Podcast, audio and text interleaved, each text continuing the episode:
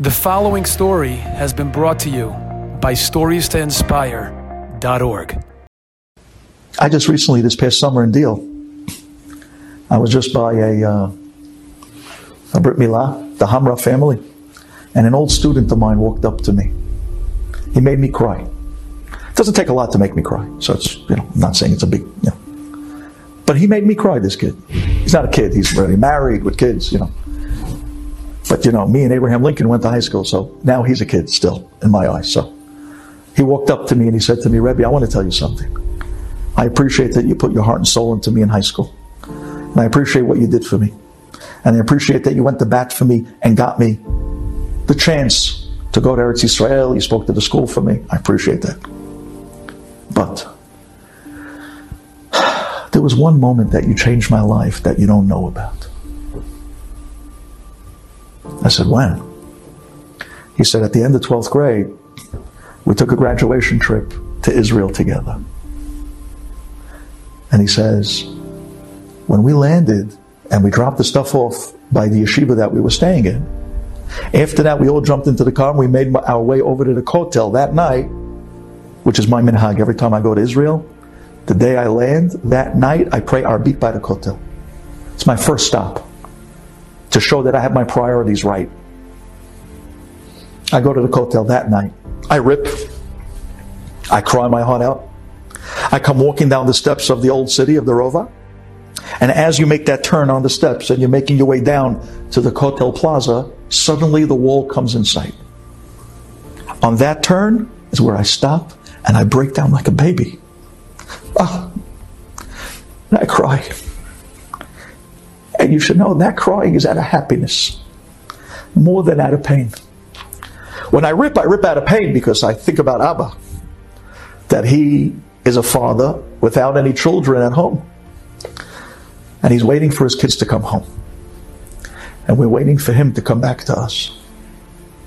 But I'm also incredibly happy. It's a, it's a cry of happiness. Because when I walk up to the Kotel, I can't believe I'm here. I can't believe I'm there. I pinch myself. I say, Duv, you dreaming? No, this is real. I'm here again. I can't believe I'm here again. So I don't know how this happened, but this kid tells me that when we came to the Kotel that night to pray Arbit, when we landed that day, so we were coming with the whole class, right? The graduating class, 12th grade. And he happened to have been standing behind me. So after we made the turn and I ripped and I cried, okay, we made our way down to the wall. And as he says to me, I'll never forget. I was standing, I was standing behind you. He says, you walked up to the wall you put your hands on the wall, you kissed the stones, and you said, Abba, thank you for the opportunity of letting me come back home again. Thank you, Abba, for letting me come back here again.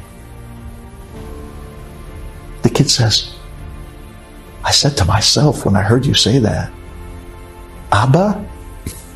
Who's he talking to? Who's the rabbi talking to?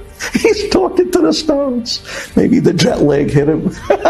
he went Mejnun, the jet lag. Know, the jet lag. He's talking to the rabbi's talking to the stone. Hey, the rabbi's talking to the stones. He says, I stopped and I said to myself, Who's Abba? Who's he talking to? Who's he telling, thank you for giving me the opportunity to come back again? Who's he talking to? And then the kid tells me, Suddenly it hit me. Abba. You're talking to Abba. Wow. He says, that minute, up against the stones, it hit me like a ton of bricks. Did you get that line? Up against the stones, it hit me like a ton of bricks. Did you get that line? Write that down. It hit me like a ton of bricks. He's talking to Abba, but he's talking to him. He's talking to him. He says, as a 12th grader, I looked at you and I said, He's real. Hashem is real. He's here. This is his house. I'm knocking on his front door. My rabbi is actually talking to him. He says, from that day on, I referred to Hashem as Abba. Every prayer, every Amida, every tefillah, I don't say God anymore. I don't even say Hashem. I say Abba. Can you help me?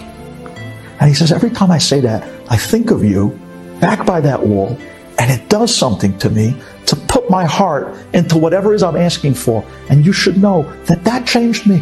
That turned my life around. That turned my learning around. That turned everything around for me. You and Abba. Where would I be without Abba? Where would any of us be without Abba? Enjoyed this story? Come again. Bring a friend. Stories to inspire.org.